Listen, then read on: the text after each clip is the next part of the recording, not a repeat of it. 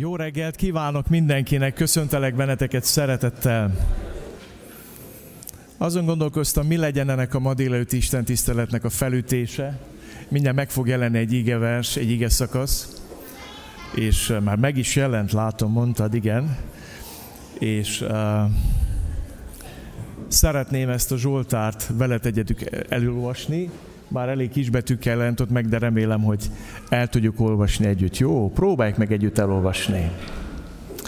Adjatok hálát az Úrnak, hívjátok segítségül nevét, hirdessétek tetteit a népek között.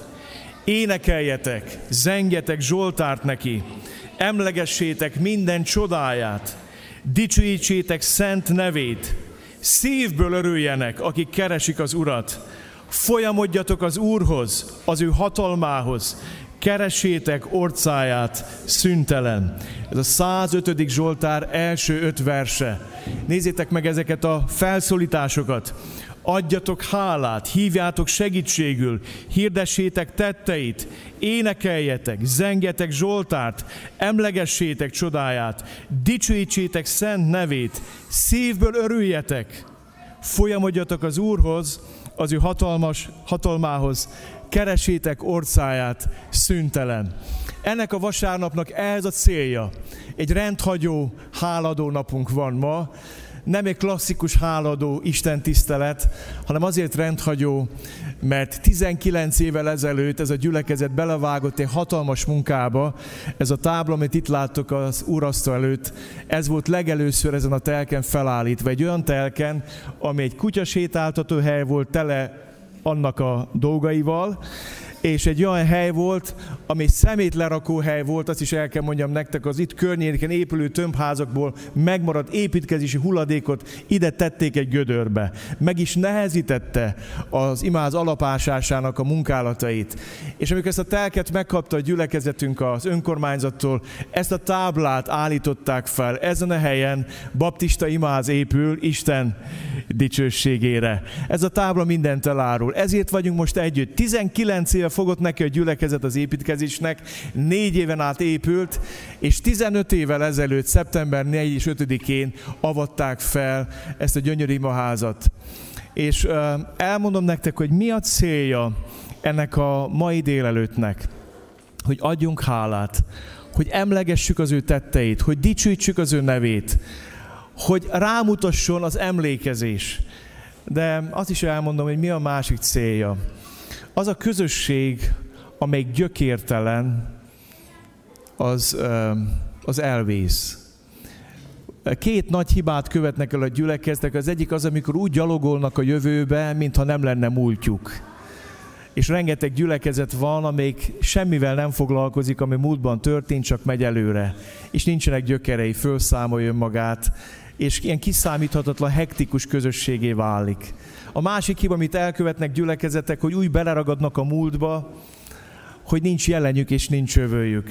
Isten kegyelme, Isten áldás hogy van ennek a gyülekezetnek jelenne és jövője. De most szeretnénk jövőbe mutatóan megemlékezni. Az Úr Jézus azt mondta János evangéliumában, hadd idézem pontosan, én elküldtelek titeket, hogy azt arassátok, amiért nem ti fáradtatok, mások fáradoztak érte, ti pedig az ő munkájukba álltatok be. Én ezt nagyon erőteljesen megtapasztaltam, amikor ide jöttem ebbe a gyülekezetbe, hogy más munkájába álltam be. Azt aratom, amiért más fáradozott. És nagy kérdés bennem, hogy vajon én milyen örökséget hagyok a következő nemzedékre. Mi milyen örökséget hagyunk. Azért vagyunk ma együtt, hogy ünnepeljük Istent. Azért a munkáért, amit elkezdett Kecskeméten, amiben mi valamilyen szinten, valahol az életünk egy pontján bekapcsolódhattunk. És még egy célja van ennek a napnak, hogy a generációk egymáshoz ölelkezzenek. János apostol beszél apákról, ifjakról és gyermekekről.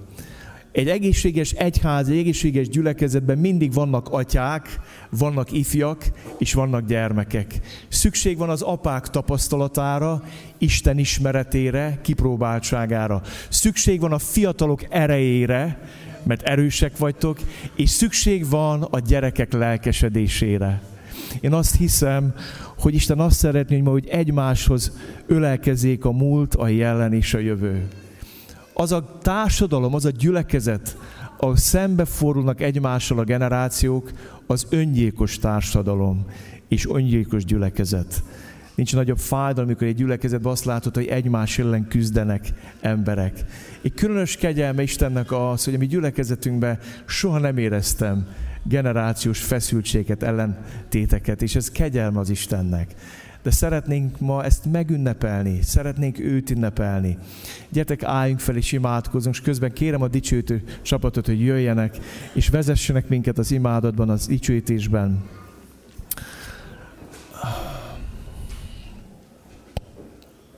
Hmm.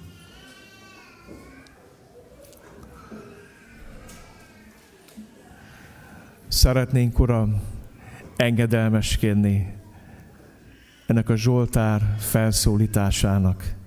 Szeretnénk hálát adni. Szeretnénk segítségül hívni. Szeretnénk hirdetni a te tetteidet. Szeretnénk Zsoltárt énekelni. Szeretnénk emlegetni a te csodáidat ma.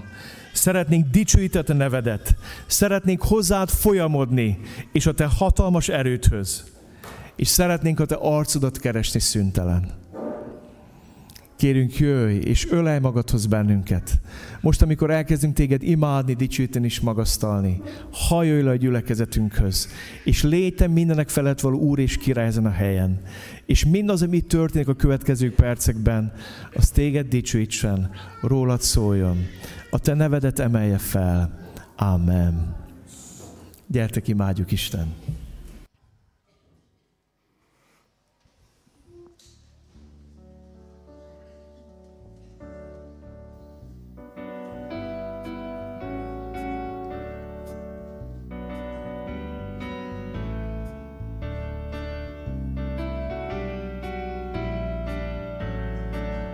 Halo.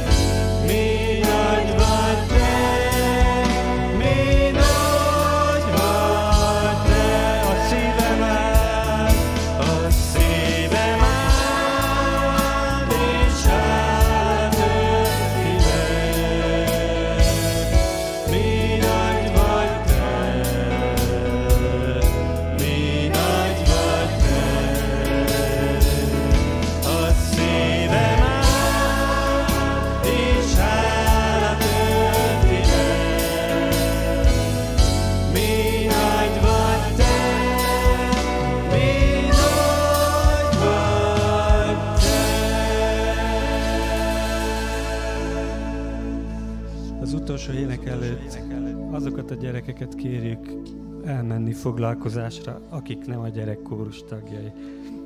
Ők maradjanak, a többieket pedig kérik, hogy most mehetnek el. Az utolsó ének Te vagy a szívem királya.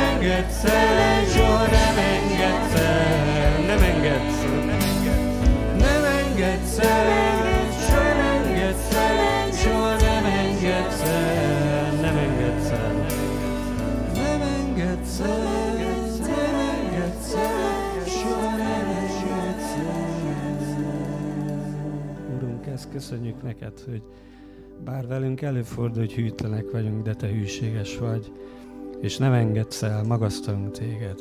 Amen. Foglaltok helyet.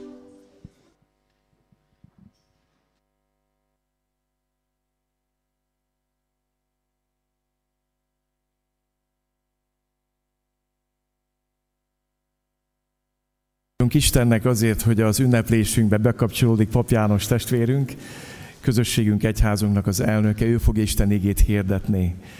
És engedjetek meg, hogy valakit külön szeretettel köszöntsek az interneten keresztül.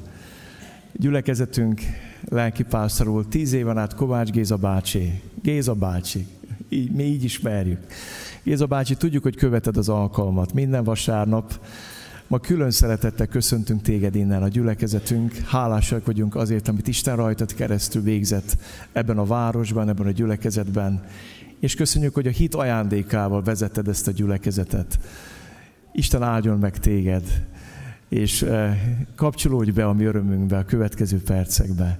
Dere János is hirdesd az égét.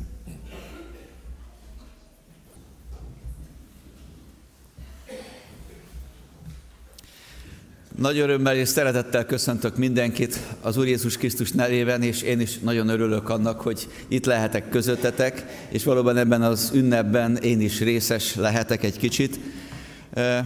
Azon gondolkodtam, hogy kinek a köszöntését hoztam, és azon túl, hogy a családom, az Angyalföldi gyülekezet, most a Debreceni gyülekezetbe járok ügyintézőként, onnan hoztam, de talán a legfrissebb az elmúlt eh, néhány nappal ezelőtt eh, egy szabolcsi kisfaluban találkozhattunk egy, eh, találkozhattam ott szolgáló cigány testvérekkel, házaspárral, lelki munkásokkal, és fantasztikus volt látni azt, hogy ez a testvérnő, aki átbukdácsolt az általános iskolán, és szinte úgy nézett ki, hogy eh, nem lesz jövője. Miután megtért, aztán eh, érettségizett, aztán teológiára jár, most abban az iskolába hittanoktató, és vagy 65 eh, diák került oda a keze alá, és, és így szolgálhat, és ő is küldte a köszöntést. Szóval úgy gondoltam, hogy ezt is átadom nektek, hogy így Isten áldása legyen az életünkön. A Róma beliekhez írt levélből szeretnék Isten égéből olvasni közöttetek, a Róma beliekhez írt levél 14. fejezetéből. Kérlek benneteket, kövessétek figyelemmel ezeket az ígéket. A Róma 14-ből a 17. verstől kezdődően a következőképpen szól hozzánk az íge. Isten országa nem evés és ivás, hanem igazság, békesség és a Szentlélekben való öröm. Mert aki ebben szolgál Krisztusnak, az kedves Isten előtt, és megbízható az emberek előtt.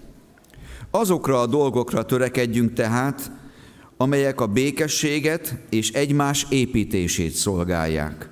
Étel miatt ne rombold az Isten munkáját. Minden tiszta ugyan, ugyan, de rossz annak az embernek, aki megütközéssel eszi azt. Jó tehát nem enni hús, nem inni bort, és semmi olyat nem tenni, amin testvéred megütközik. Te azt a hitet, amely benned van, tartsd meg az Isten előtt. Boldog, akinek nem kell elítélnie önmagát abban, ami felől döntött. Urunk Istenünk, köszönjük a Te ígédet, és arra kérünk, Szentlélek Isten, hogy bonts ki előttünk ennek üzenetét, és tett személyessé mindannyiunk számára. Amen. Kedves testvérek, kedves gyülekezet, eh, mire hívattunk, milyen életet élni? Én nagyon örülök annak, hogy a bőrömben lehetek, és ezt az életet élhetem, és eh, időről időre rácsodálkozok azon, hogy milyen gyorsan múlnak az évek, 15 év, 19 év, akik annak idején itt voltatok, az is valószínűleg nagyon gyorsan elszaladt. A középső unokám kinevezett Tatának, mert így nevezett el, és hát ettől kezdve az ember, ha már ilyen rangot ér el, akkor el, elérkezik valahova mindenféleképpen. De jó dolog mindezt látni, és ebben benne lenni. És talán sokótoknak vannak személyes élményei, érzései, hogy jó élni azt az életet, amiben benne vagyunk. De mire is hivattunk el? Mondhatná az ember, hogy mennyi az élet. Evés, ivás, születés, szeretni, az életet továbbadni, aztán meghalni. Ennyi az élet. Létezés, vegetáció pusztán. Nagyon-nagyon sok ember ezek között a keretek között mozog hogy megszerezni az élet különféle feltételeit, díszleteit magunk körül a lehető legszebben elrendezni, enni és inni, élvezni a jót és a még jobbat, a legtöbbet, amit csak lehet. Ez az élet, ennyi az élet. Az Isten országa nem ennyi. Isten azt akarja, hogy kinyithassa a szemünket és a szívünket, hogy lássuk az Isten országának szélességét, gazdagságát, mélységét. És ez az ország, ez nem valami fajta jövőbeli ország, amire azt mondják a középkori papok, hogy majd mikor meghaltál, akkor majd élvezni fogod. Nem, ez az Isten országa, ez ti bennetek van. Az élet teljessége tárul ki az ember előtt, aki Istennel jár, aki Isten követés, Isten szolgálja. Nem pusztán evés, ivás, létezés, és a létezés lehető legjobb formája, hanem elmélyül az embernek a léte és gondolkodása, céljai és jövőképe. Valami egészen más nyílik ki számára. Olyan világban élünk, amely különféle eszközökön keresztül azt akarja súlykolni benned, bennünk, hogy a létezés a cél. A megfogható, látható dolgok, megehető, megiható, megszerezhető, megragadható, feldíszíthető dolgok a cél. De azok, akik 19 évvel ezelőtt elkezdtek egy imaház építésben, az Isten dicsőségére, és sokan mások, akik hozzájuk hasonlóan hitben jártak az évszázadok, az évezredek eh, során, azok felfedezték, és mi is felfedezhetjük, hogy több az élet. Mert hogy többre hívattunk el, mint puszta létezés. Isten országa nem evés és ivás, nem pusztán világban látható és megfogható dolgok, hanem az apostol azt mondja, hogy igazság, békesség és a Szentlélek által való öröm. Pilátus összevonja a szemöldökét, amikor Jézus az igazságról beszél, megvakarja a fejét, és azt mondja, mi az igazság? Ki tudja azt? Mit kell foglalkozni vele, hogy mi az igazság? A hasznossága jó. Az eligazodás. Isten országában az igazság az egy oszlop. Annak a tartó oszlopa. És az az ember, aki az Isten országába belelépett, belépett ezen az ajtón, ezen a kapun, megismerheti az igazságot, és az életének a tartó oszlopává válik. Az örök igazság, mert van ilyen. A személyes igazság, aki megjelent Jézus Krisztusban, mert van ilyen, mert ő létező, ma is élő személy. Az életre vonatkoztatott, személyesen megértett igazság, mert van ilyen, és lehet követni, és lehet az alapján építkezni. Egy gyülekezet oszlopa, itt szembenézek, kettő van, kifele menet. De bizonyára sok-sok oszlop van ebben az épületben. De egy gyülekezet oszlopa az igazság lehet. Az Isten igazsága. És a hívők igazság szeretete, Isten szeretete. És a gyülekezet attól, az Isten népe attól tud és maradhat erős, ha szereti és gyakorolja az igazságot, és abban él. Az igazság, amely világossá teszi az ösvényt, az igazság, amely tartó oszlopként az életünkben ott van, az igazság, amely megvéd, az Isten igazsága, amely erősít bennünket. Éden óta az ember abban a tévedésben van, hogy jól felgyűri az ingúját, és akkor el tudja dönteni, mi a jó, mi a helyes. Sátán ezt sugalt az embernek. Nézzétek csak, vegyétek le ezt a gyümölcsöt. Isten féltékeny, és nem akar nektek jót. És persze, hogyha leveszitek, akkor tudni fogjátok, mi az igaz és mi a hamis. Leszakította az ember, elindult ezen az úton, és azóta az ember ebben az úton, ebben, a, a, ebben az ingoványban van. Mert hogy nem tudta, nem kezdte el tudni az ember, mi az igazság. A félelem jelent meg, a zavar és az Istentől való távolság. Amikor Krisztushoz térünk, az Istenhez térünk, belépünk az igazság ajtaján, az ő szeretete fogad bennünket. Az élet több, mint evés és ivás, létezés, hanem az igazságra, az igazság ismeretére és szeretetére hivattunk. Békesség. 1994. szeptember 28-án, valamivel éjfél után érkezett az első veszélyjelzés. Az Estónia nevezetű komphajó Tallinnból Stockholmba, Svédországba tért, akart visszatérni. Azonban valami történt, máig pontosan nem tudják. De ezen az éjszakán az Estónia komphajó elsüllyedt. Több mint 800 utas halt meg. Ez volt ezeknek az országoknak és ott a Balti tengernek talán az egyik legnagyobb ilyen tragédiája. És ezen a hajón svéd hívő fiatalok, akik misszió úton voltak Észtországban, utaztak haza.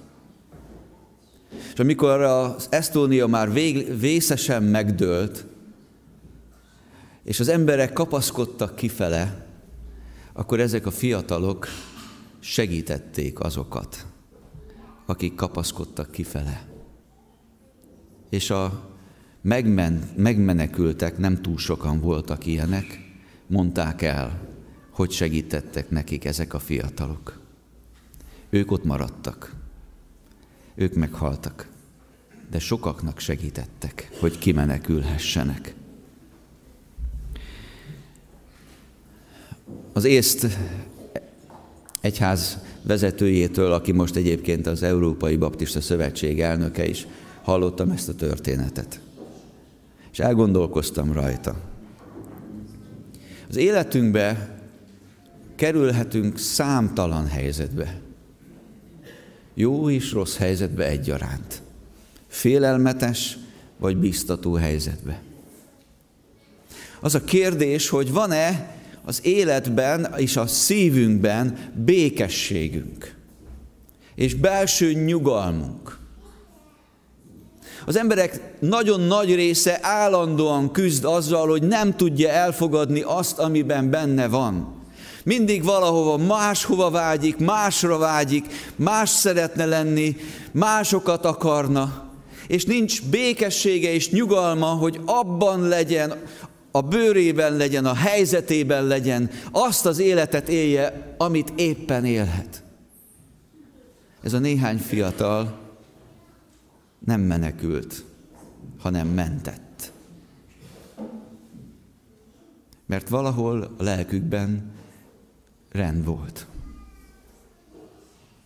És az az ember, aki az Isten országának a polgára, aki az Isten országába jön, és abban él, az az ember békességben van, és ez nem a környezete dönti el, és ez nem az, hogy éppen olyan életet élhet, mint amit megálmodott magának gyerekkorában.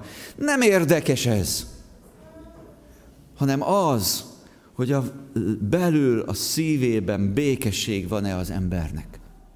Tudjátok, a békességnek, az Isten szerinti békességnek az a jellemző, hogy ki belülről kifele árad. Nem kívülről befele jön, hanem fordított az iránya.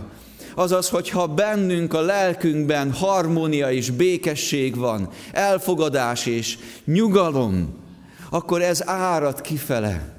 Ennek hatását érzékelhetik a körülménytől függetlenül mindenféle helyzettől függetlenül. Az Isten országa, az emberi lét, Isten gondolása szerint nem evés és ivás, hanem igazság és békesség. Az a fajta békesség, amelyel tudjuk élet, élni az életet, és teljesen tudjuk élni az életet. És a Szentlélek által való öröm. A Szentlélek által való öröm, amely túlcsordulóan ott van, amely vidámság, amely nevetés, amely jókedv, de amely döntően egy belső derű, egy reménység, egy hozzáállás, amelyel nézhetünk előre, nézhetünk vissza és legfőképpen nézhetünk felfele. Az a fajta öröm, amely betölti az embernek a szívét, akkor is, ha hétfő reggel van. Meg akkor is, hogyha fárasztó nap után, egy hosszú nap után vagyunk. Szentlélek által szívünkbe áradt a nekünk adatott Szentlélek, és ez az öröm, ezt a békességet, ezt a szeretetet, és ezt az igazságot munkálja bennünk. Kedves kecskeméti testvérek, arra hivattatok, hogy az Isten országát jelenítsétek meg. Az Isten dicsőségére épült ez a templom.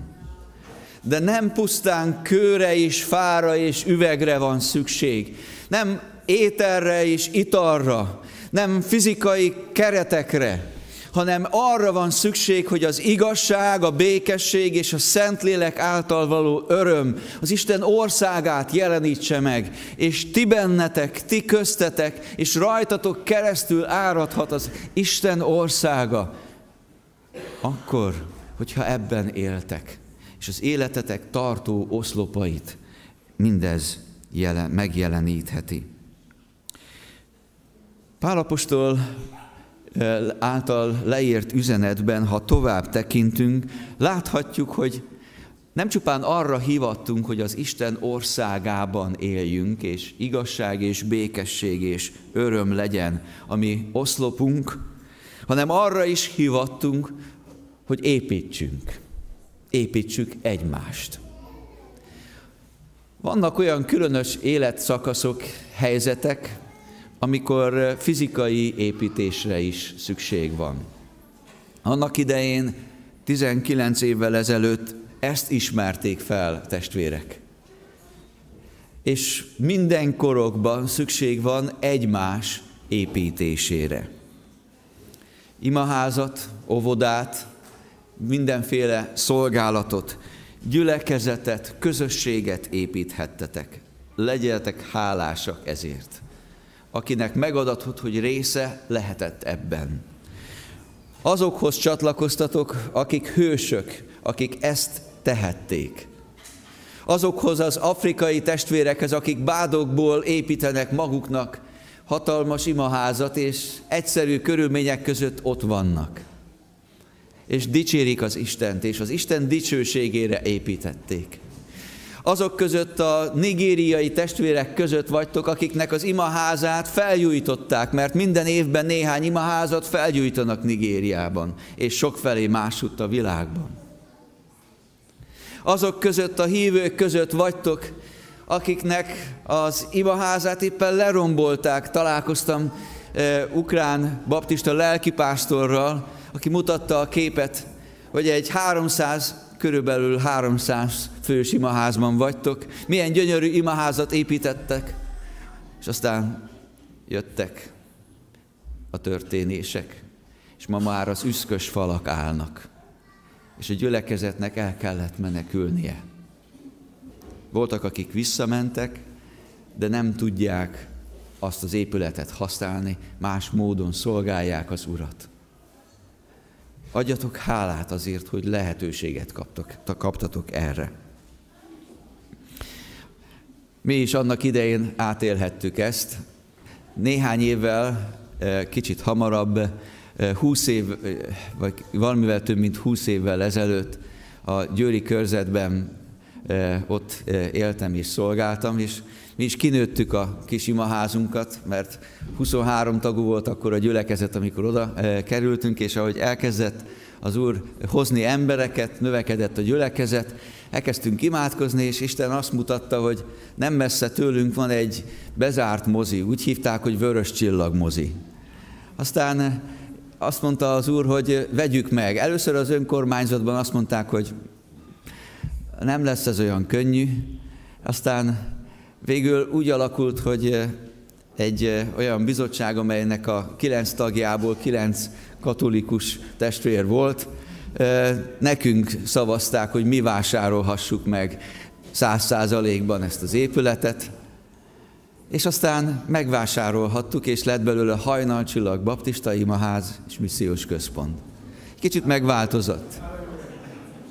És nagyon jó volt, nemrégiben arra jártam, és láthattam a gyülekezetet, hogy hogy vonza az a közösség, az Isten, az embereket és fejlődik, növekszik, és szolgál az a gyülekezet azon a helyen. Emlékszem, amikor bementünk, hát eh, én nagyon tartottam az idős testvérektől, hogy nekik eh, mennyire fog eh, hát megfelelő lenni ez a kicsit kopott, koszos, sötét mozi, és az egyik legidősebb testvér, presbiter bejött, körbenézett, és azt mondta, nem lesz ez kicsit kicsi. És ez az ő hite volt. De azt mondta, hogy nagyszerű, és lépjünk előre. Szóval sokan, sok felé szolgáltak, és éltek, és döntöttek, és harcoltak hozzátok hasonlóan. Lehetőségem volt egy különös imaházba is járni. Úgy hívják ezt az imaházat, hogy Olaviste Kirik. Ez Tallinnban van középkorban majdnem száz évig ez volt Európa, illetve a világ legmagasabb tornya. Mert ez 1219-ben római katolikus templomként épült, aztán a reformáció időszakában német evangélikus gyülekezet lett a templom. Aztán a második világháború náci ármádiájának a visszaszorítása elsöpörte a német evangélikus gyülekezetet. És a város vezetői 1950-ben vakarták a fejüket, hogy kinek és minek adják oda, és nagyon erőteljesen is jól működött egy helyi baptista gyülekezet, és nekik adták oda. Mint hogyha most képzeljétek el, mint hogyha a budai várban Mátyás templomot megkapnánk. Körülbelül így néz ki. Az oltár előtt fölverték a követ, és egy bemerítő medencét építettek. És most baptista gyülekezetként működik ez a templom. Valakik építették, és Isten az ő dicsőségére most ilyen módon használja. Hálásak vagyunk az elődökért, akár 1200-ig visszamenőleg is, de hálás vagyunk, hálásak vagyunk ezért a jelenért. Mennyi minden, mennyi történés benne a világban, az események sodrában. És amikor ti most visszaemlékezhettek arra, ami 15-19 évvel ezelőtt indult, ez mind-mind az Isten dicsőségéről, az Isten nagyságáról, az Isten hatalmáról beszél, mert arra hívattunk, hogy építsünk. Építsük az Isten országát, építsünk látható és emberi szemmel nem látható módon. Építsük egymást, építsük közösségeket, építsük az Isten országát az ő dicsőségére. Az apostol persze arról is beszél, hogy néha vannak apróságok, amelyek felnagyulnak és romboló hatással tudnak lenni. Étel, ital dolgában megkülönböztek akkor a testvérek. Szokások, gyakorlatok, emberi rendelkezések, hozott tradíciók miatt. És hány és hány közösségben, gyülekezetben láttam és látjuk azt, hogy ilyen apróságok felnagyulhatnak, és akadályt képezhetnek. Azt mondja az apostol, győzzétek ezt le. Győzzétek le azzal, hogy nagy lelkűek vagytok, szeretetteljesek vagytok, azzal, hogy önkorlátozást tudtok vállalni, azzal, hogy a másikat előtérbe helyezitek, azért, hogy építhessetek, építhessétek egymást, és építhessétek az Isten országát. És végül arra hívattunk, nem csupán, hogy igazi életet éljünk, amelyben igazság, békesség és az öröm van, nem csupán arra, hogy építsük egymást, hanem arra, hogy Isten boldogságában mi is részesei lehessünk ennek. Mert nem tudom, hogy tudjátok-e, hogy Isten boldog. Isten boldog. Néha-néha azon gondolkodom, hogy hogy tud Isten boldog lenni. Amikor ránk néz, bennünket, embereket ismer. Hogy tud Isten boldog lenni, amikor törölgeti az izzat homlokát, hogy hát mit mindent kellett ezért az emberért, ezért a pap Jánosért megcsinálni? Hogy lehet boldog, amikor látja sok-sok nyomorunkat, gonoszságunkat, bűneinket? De a Timóteus első levelének első részének a 11. versében, könnyű megjegyezni, 1 Timóteus 1.11, arról olvashatunk, hogy Isten boldog. És ebből a boldogságból akar nekünk adni. És nagyon érdekes, olyan módon hozza elénk az apostol ezt ebben az igében, amely úgy gondolom, hogy nagyon fontos alaptanításokat tud adni nekünk. Boldog az az ember, akinek nem kell elítélnie önmagát abban, ami felől döntött. Na, ezt a mondatot kicsit jobban járjuk körül. Szóval boldog az az ember, akinek nem kell a döntéseit magyarázgatnia meg aztán visszaszívni. Jaj, nem így gondoltam, nem ezt akartam, nem, nem, bocsánat, mégis inkább amasz vagy amaszt. Hány és hány helyzetet látunk, amikor az embereknek az ösvénye nem egyenes, vagy a mi ösvényünk nem volt egyenes cikcakba haladtunk, visszafordultunk, varga betűket írtunk le, mert rá kellett jönnünk, jaj, de rossz döntést hoztam, nem ez kellett volna, nem így kellett volna.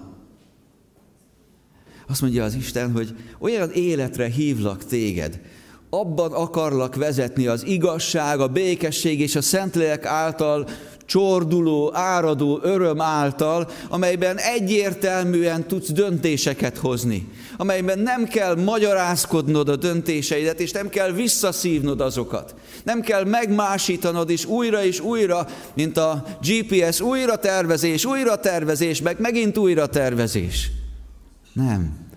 Olyan úton vezetlek, olyan útra akarlak hívni, amelyben előre haladás van, amelyben biztos a cél, amely felé tarthatunk. Boldog az az ember, akinek nem kell állandóan újra tervezni az életét. Egyszer valakinek a kezébe tettem, vele elindultam, őt követem. És nem kell, nem kell újra és újra tervezni. Boldog, akinek a szíve tiszta. A tiszta szívűségből tiszta életvitel következik. Annak következtében nem kell, hogy maga vádolja saját magát abban, ami felől döntött, ahogyan gondolkodik. Mert tiszta a szíve és a tiszta szívűségből tiszta élethelyzetek és helyes döntések, helyes útirány következik. Boldogok azoknak, akiknek egyenes a lelke. Mert az egyenes lélekből egyenes út következik. Boldogok, akiknek nem kell azon gondolkodnia, hogy kinek mit is mondtam. Hogy jaj, nehogy eltévesszem, hogy meg kinek, most így mondtam, kinek mit hazudtam hanem egyenes az ember lelke. És ebből az egyenes lélekből egyenes út következik.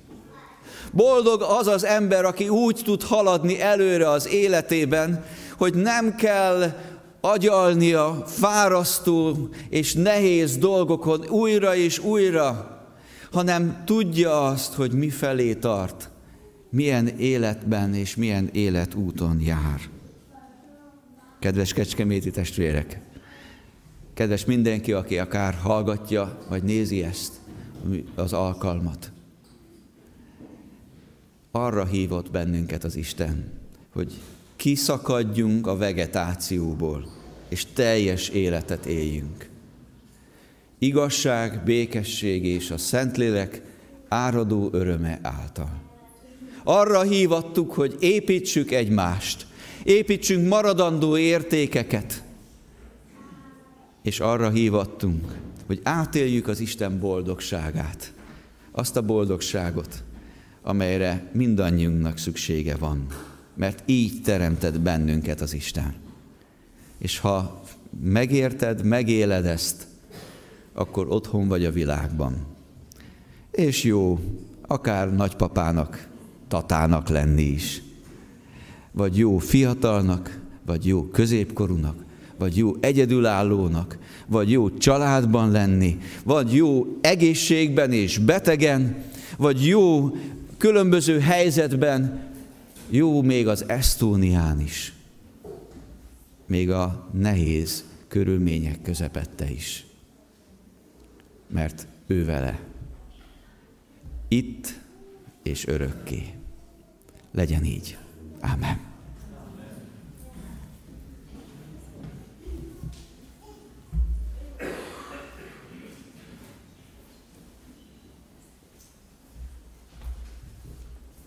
Köszönjük Isten igéjét, amit elhangzott az előző percekben, és nem akarok visszaélni a gyerekek türelmével, hogyha változtattam a sorrenden.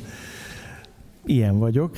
Tehát most a gyerekkórus fog következni, utána pedig a templom cílő éneket énekeljük el az énekkar a gyerekek, és majd a gyülekezete. Kérném, hogy majd a gitáromat kössétek be a második énekhez. Jó.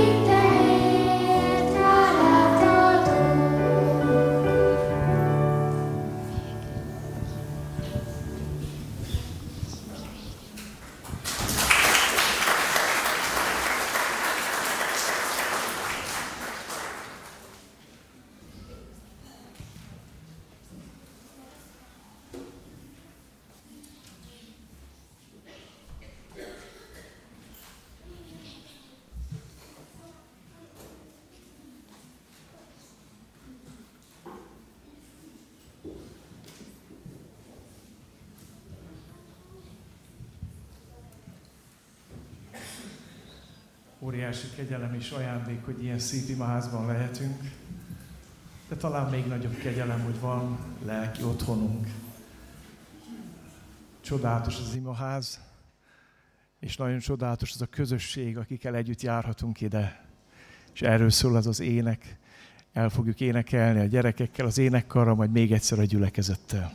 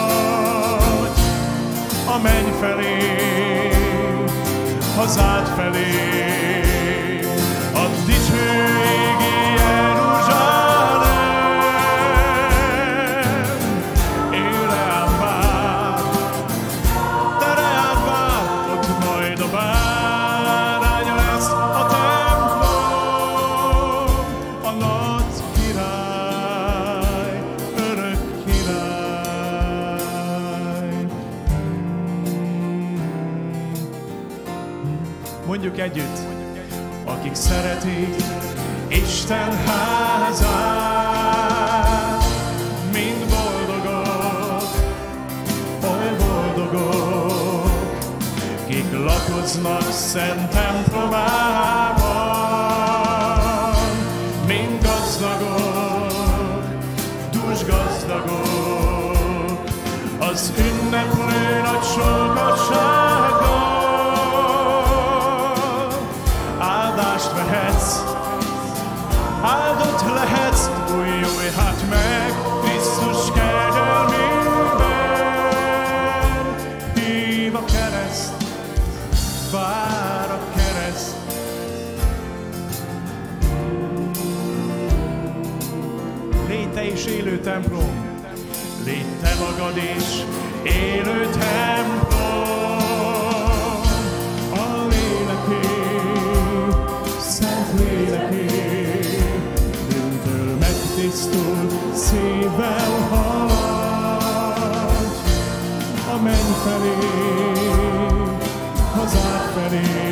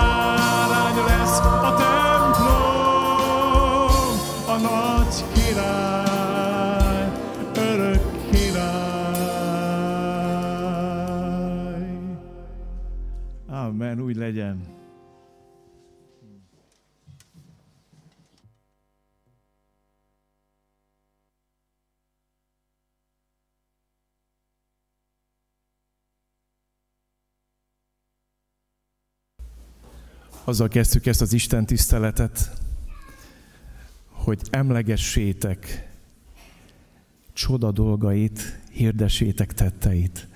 Megkértem öt testvért, hogy röviden beszéljen Isten csoda dolgairól, tetteiről. Hadd nevezzem őket meg. Ficsor Ervin testvért, aki végig a gyülekezet vezetője volt az építkezés előtti, utána is, meg előtt is hosszú ideig ő lesz az első. Aztán Csemarika néni folytatja Ervint. Aztán kérem szeretettel Szórád Mártát, Csemarika néni után, aztán Vajda Kornélt, és eh, Vajda Kornél után pedig Pap Géza testvéremnek a tanúságtételet. Kérem, hogy gyertek és osszátok meg Isten csoda dolgait, emlékeztessetek minket az ő dolgaira, hirdessétek az ő nagy tetteit.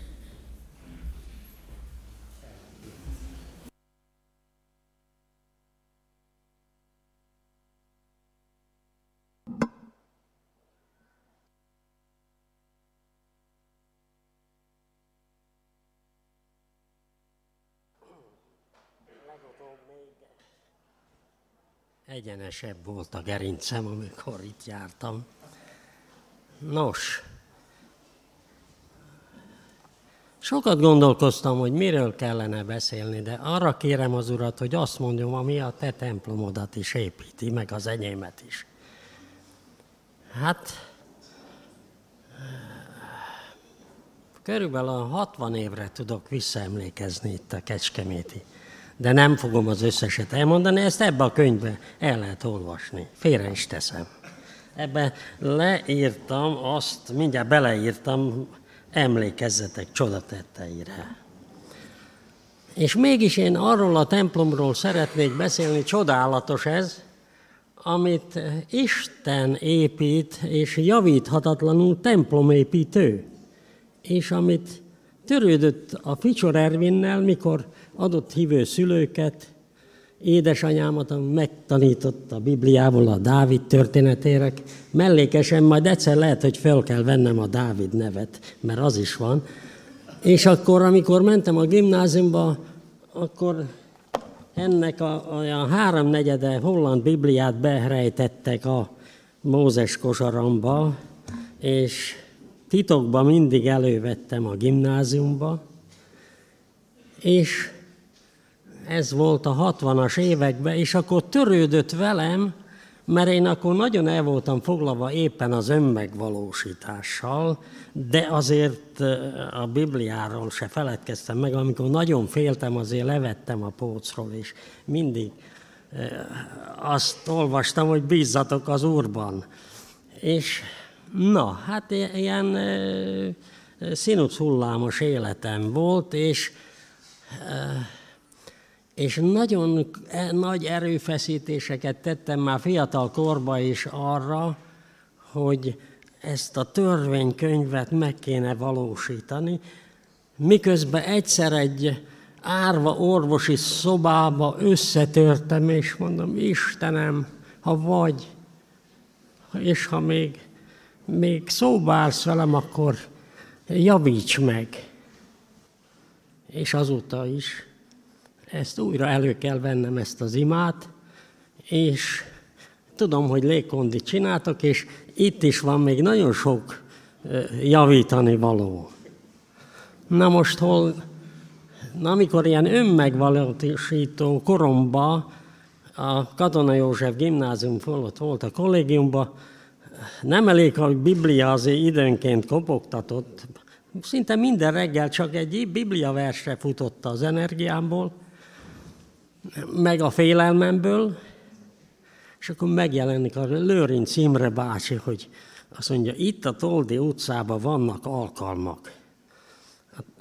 Előttem azért tudtam arról is, hogy a Lőrinc bácsi lakásán, meg a, a segíts, Laci.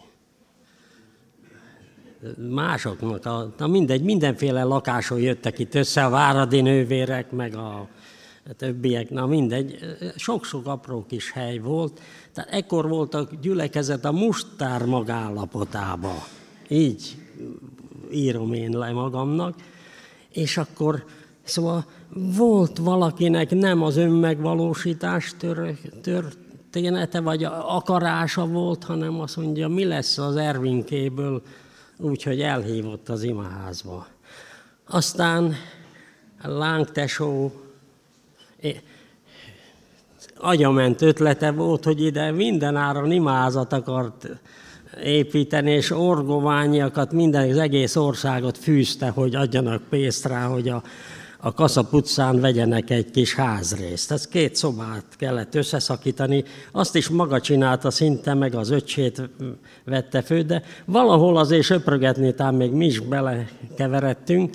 Aztán ez volt a gyülekezetnek egy állomása. A 80-as évekre valahogy a városnak szerintem a, a Jóisten keze abszolút benne volt, hogy a Vágó utcába áttransportált bennünket. És akkor, hát a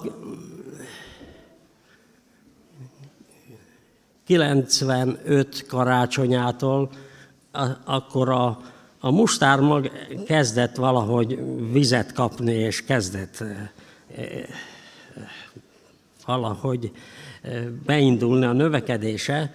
Ez a Kovács csolás ideje volt, Kovács Géza bácsi vezetésével, de akkorra már azért sok kis imacsoport is dolgozott az, az imaházba, házaknál jöttünk össze, és ez mindvégig valahogy ezek a imádkozós összejövetelek azért működtek.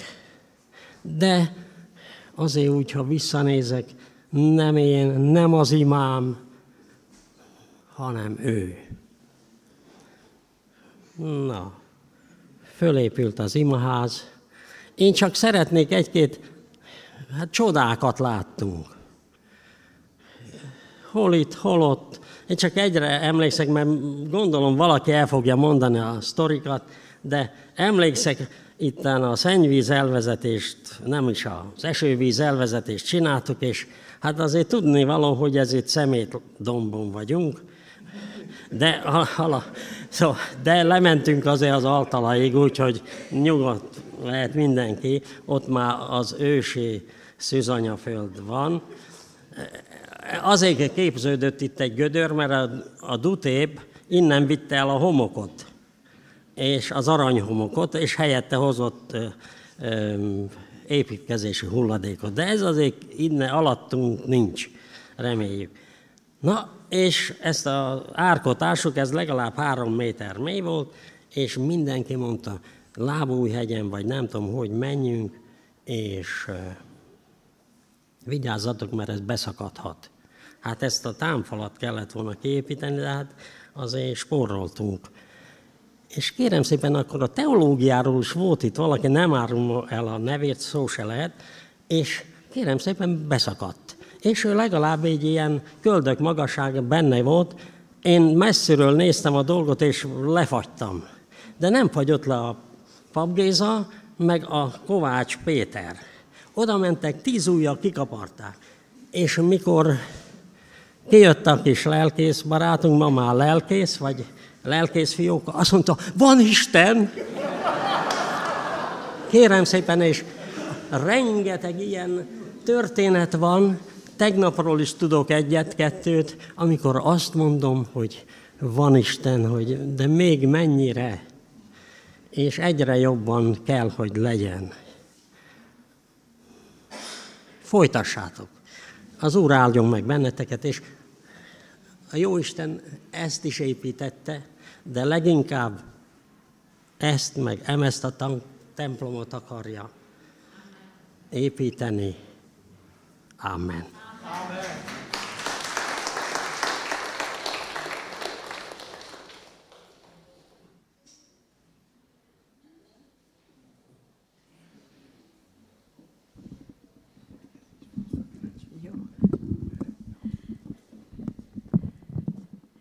Hálát adok a Jóistennek azért a csodáért, hogy én ma itt állhatok. Mert én még most is csodaként élem meg azt, hogy fölépült ez az imaház, hogy tíz évvel ezelőtt a, egy kis gyülekezet lelkipásztorának a szívére ráhelyezte az Úr azt, hogy szükségünk van egy imaházra, mert nő a tagság száma. Hát akkor nem nagyon bíztunk benne, hogy őszinte legyek. Az az igazság, hogy meg, meg tudtuk volna számolni, hogy hányan bíznak abban, hogy ez föl fog épülni. És fölépült, és 15 éve ebben a gyönyörű imaházban dicsérjük a Jóistent, énekelünk neki, imádjuk, és nagyon-nagyon szeretjük.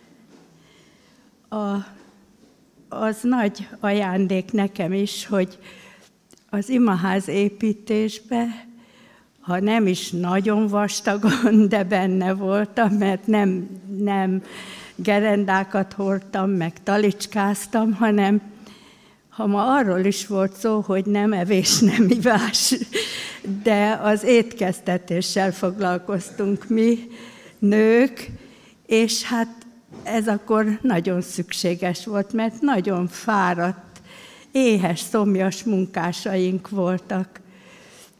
És azt éltem meg, hogy amíg az ember aktív és jól végzi a munkáját, addig hát sok dicséretet kap, sok oklevelet, mindenféle érmet, meg nem tudom én mit. Én is kaptam sokat, amíg dolgoztam.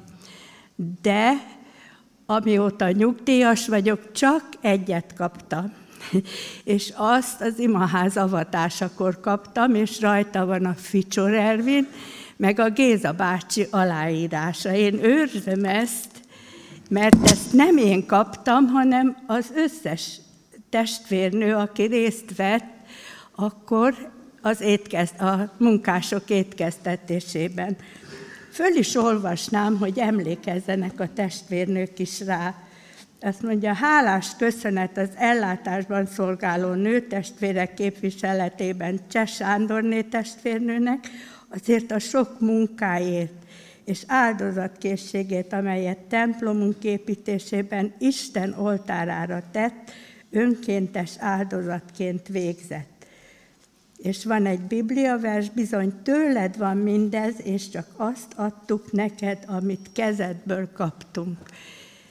És hát hálával gondolok azokra az időkre, sőt, nosztalgiával, hogy, hogy hú, de jó is volt, akkor dolgoztunk, én is sokkal fiatalabb voltam, sokkal mozgékonyabb, és hát most úgy élem meg, mint hogyha az az időszak, mikor a faházba főztünk, meg mosogattunk, meg minden, hogy ez egy jó buli volt, pedig nem az volt, mert küzdködtünk a higiénia hiányával, küzdködtünk a meleggel, a legyekkel, sok minden a rossz, rossz gáztűzhelyen, sok mindennel napról napra meg kellett küzdeni, de soha nem kellett a kölyálnak kijönni, mert senki nem betegedett meg abban nagy melegekben, soha senki nem lett beteg az ételektől.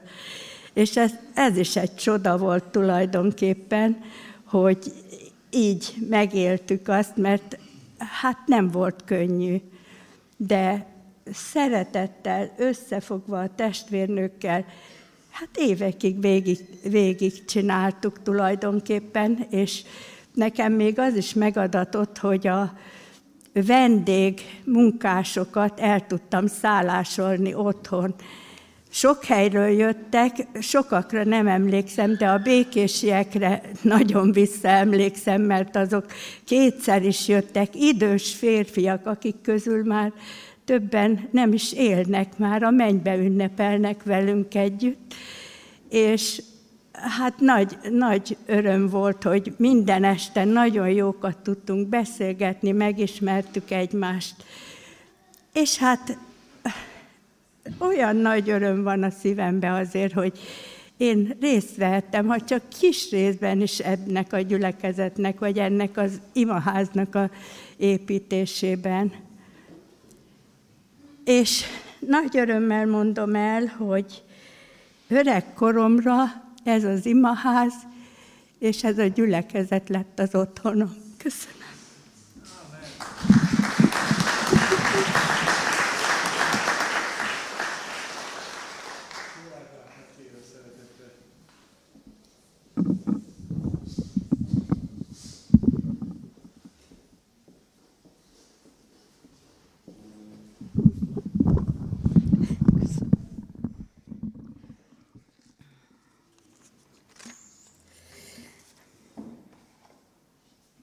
Előkészítettem a jegyzeteimet. A múlt héten vasárnap kért meg a Sámuel, hogy pár szót beszéljek az építkezésről, és egész héten nosztalgiáztam. Mindenféle jobbnál jobb gondolatok jutottak eszembe az építkezésről. 96-tól kezdtünk mi ebbe a gyülekezetbe járni, és 99-ben merítkeztünk be, merítkeztem be én, és hát igazából még akkor valahogy csak kerestem az urat, nem igazából találtam meg, és 2000-ben elkezdődött az építkezés, és elkezdődött ennek a háznak az építkezése, illetve elkezdődött a lelki ház fölépülése. Az első kis csoportom az az építési bizottság volt. Jó, nagyon csúcs, szuper közösség volt, sok-sok teendővel. A bizottság vezetője a Géza bácsi volt, illetve az Ervin, és voltunk még jó néhányan, akik az építéssel foglalkoztunk. Megtanultam, hogy minden munkához úgy érdemes hozzáállni, hogy imádkozással kezdjük el, hogy az Úr kezébe tesszük, és akkor lesz rajta áldás. Nyilván ez idő alatt voltak vitatkozások, legjobb vitáimat Papné Ildikóval vívtam, de hála az Úrnak mindig békességbe tudtunk maradni, és ma is úgy vagyunk. És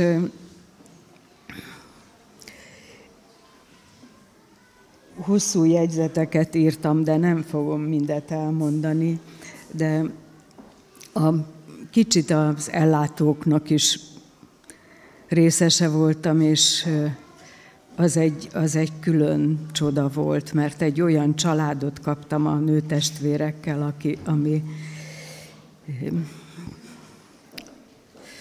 ami hihetetlen. Kaptam egy pótanyát a Marika nénibe. Egy olyan testvért, aki sajnos már nincs közöttünk, a nyakasági, aki nagyon részese volt annak, hogy, hogy én egyáltalán megtaláljam az Urat, mert 96-tól ő fogta a kezemet, és imádkozott értem, értünk, és nagy-nagy csoda volt ez az én életemben.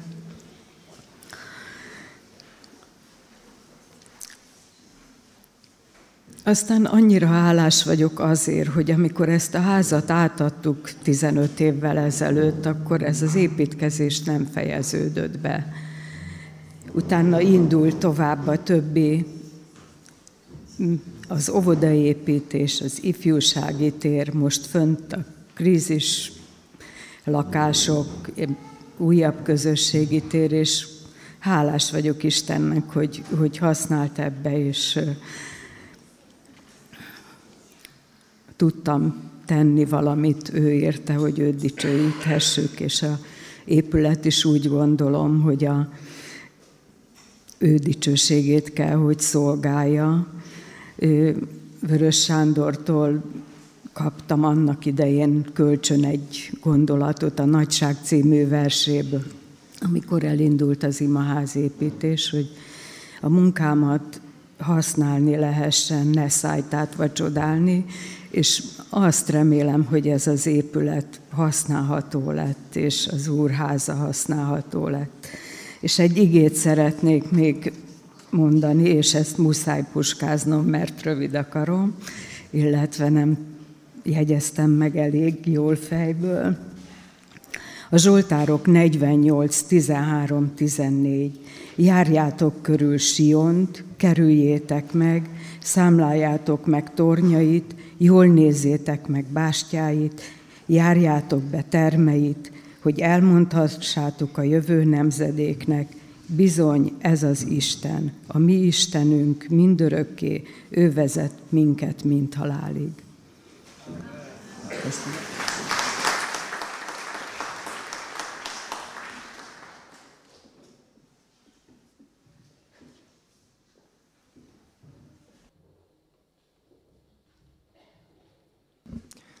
Én egy másik történetet szeretnék elmondani, ami csoda volt, és ami szintén azt bizonyítja, hogy van Isten. Gondolom, hogy az építkezés hosszú napjai alatt rendszeresen voltak, akik reggel imával kezdték a napot, imádkoztak azért, hogy minden rendben menjen és ne történjen baleset. Én akkor sajnos nem tartoztam ezek közé, aki ezt naponta csináltam, csak úgy eljöttem többször az építkezésre dolgozni, és hát ezt a körtartó pillért betonoztuk, a állvány és a palló a kereszt alsó szára magasságában állt, és hát ott álltam, és vet, hozták föl a betont, mi megadtuk föl a körpillér betonozásához, és hát aki azt a betonozást ott végezte, tömítette, zömítette a betont, és úgy fröcskölt szanaszét a beton, ketten-hárman álltunk itt a pallón, és hát úgy mindenki reflexből félrelépett, én is félreléptem, és hát megbillent a palló, és én így hanyat elkezdtem így esni, és ezt csak azt vettem észre, hogy vízbe estem, elmerültem, és jött utánam a palló, mellém vágódott, és egy szög fölsértette a lábamat, és hát ez volt a, az a történet, ami rosszul is végződhetett volna, ha a bemerítő medencét előtte a napra Sanyi bácsi nem töltötte volna föl vízzel, mert azért abból a magasságból hanyat betonra esni, az nem egy életbiztosítás. A másik az, hogy jött a palló, és az is mellém esett, és nem rám. Tehát ez egy bizonyíték arra, hogy van Isten, és hát vigyázott ránk, hogy bár volt néhány izgalmas történet, de azt hiszem, hogy az építkezés ideje alatt soha nem történt komoly baleset. Úgyhogy csak magasztani tudom a Jóistent, és hát azt gondolom, hogy bizonyos terve lehetett még az életemmel, és hát ezért nem maradtam ott a medencébe. És hát többen egy kicsit humorosan szokták mondani, hogy én voltam az első bemerítkező ebben a medencébe. Köszönöm szépen.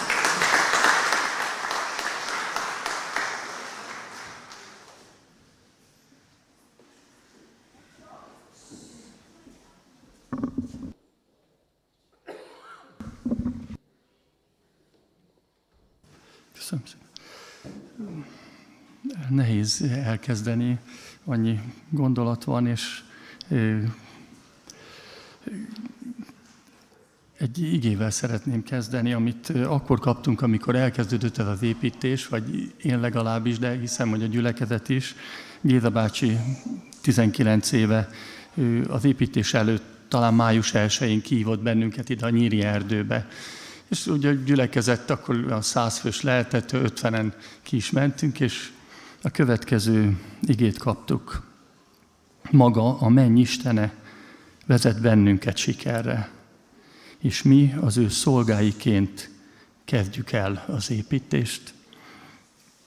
És most a zsebembe is találtam egy igét, meghaltunk a bűnnek és az igazságnak élünk, az ő sebei által gyógyultunk meg.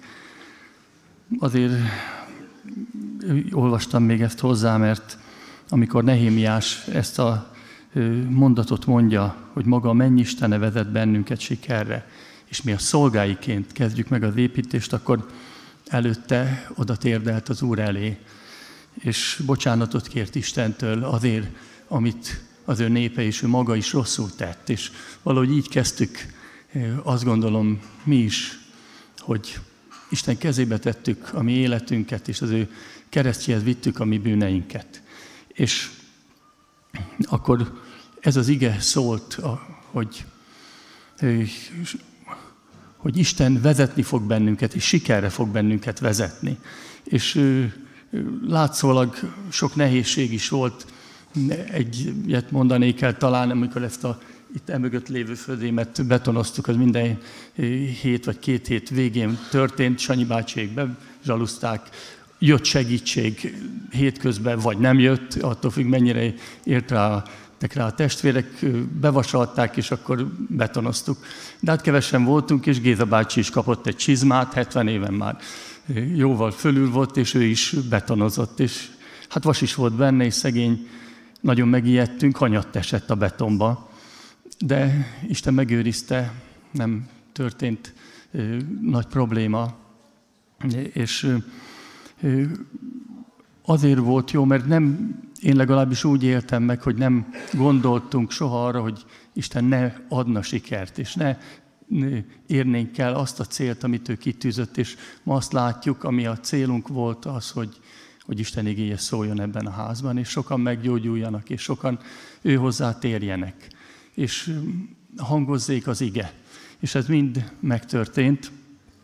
És ennek az igének a másik fele talán, ami legjobban megfogott engem, hogy és mi az ő szolgáiként kezdjük el az építést. Hogy Istentől kaptunk egy szolgálatot, de valakinek a szolgái vagyunk. Valaki építi ezt a házat, és az nem mi vagyunk, hanem maga Isten. Ő építette, és ő építi magának, de mégis nekünk. Hogy szóljon itt az ige, és mi fölüdüljünk az ő szavai által, és el, útmutatást kapjunk erre az életre. És hadd mondjam azoknak, akiknek nem adatott meg az, hogy ebben a szolgálatban részt vettek, vagy részt vegyenek. Géza bácsi is mondta, amikor kezdtük, hogy, hogy megy olyan helyre, mert ő több épületnél is lelkipásztor volt, az építésen mondta, hogy ha oda megy, mindig azt emleg, emlékszik Géza bácsi, hogy, hogy milyen jó volt, amikor építettünk, mert mi akkor Isten szolgái voltunk mert tudtuk azt, hogy az a dolgunk, hogy idejövünk, és például a szabadságunkat az első évben a, mindenki a két hét szabadságát kivette, és amennyire tudta, itt építettünk, és emlékszem, a gyerekeket is hoztuk, mert hol lettek volna a gyerekek, itt kötözték a, a vasakat, mert ők elfértek a vasak között, és másztak, álltak közötte. Négy kézláb, és alulról megkötözték, mert azért nem egészen úgy történt minden, ahogy a nagykönyvben el van írva is. És mégis tehát ebben a, mégis azt kell, hogy mondjam, hogy valójában akkor mi nekünk kézenfekvő volt az, hogy mi a Isten szolgái vagyunk, amikor mi itt vagyunk. De én azt gondolom, hogy mindannyiunknak ma is, mert azért eltelt ez a négy év, azóta is eltelt 15 év, és az a feladatunk, hogy szolgáljuk Istent. Mert az egy nagyon jó dolog, ahogy itt elhangzott, hogy olyan csodákat éltünk meg abban, hogy, hogy Isten szolgái lehettünk. És, és építhetünk is, mert építhetjük a családunkat, a környezetünket, az életet magunk körül. És én ezért adok ma hálát, hogy Isten elérte a célját, szól az ige, és elérte a célját, hogy mi az ő szolgái lehetünk egész életünkben.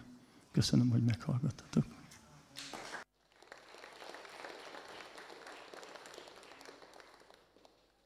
Az énekkar fog énekelni egy éneket, utána egy nagyon rövid, négy perces kis videót nézünk meg, majd azután Somogyi Tilmai testvérem Géza bácsinak egy eh, visszaemlékezésnek egy kivonatát fogja megosztani velünk.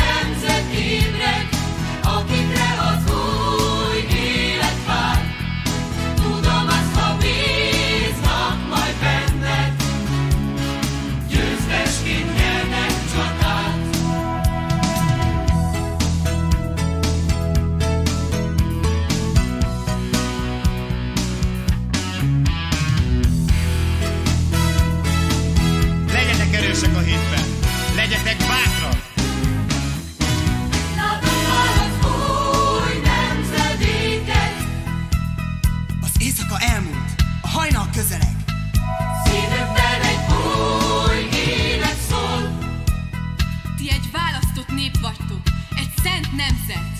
Látom őket. Emberek, akik Istenhez tartoznak. Akikre az Úr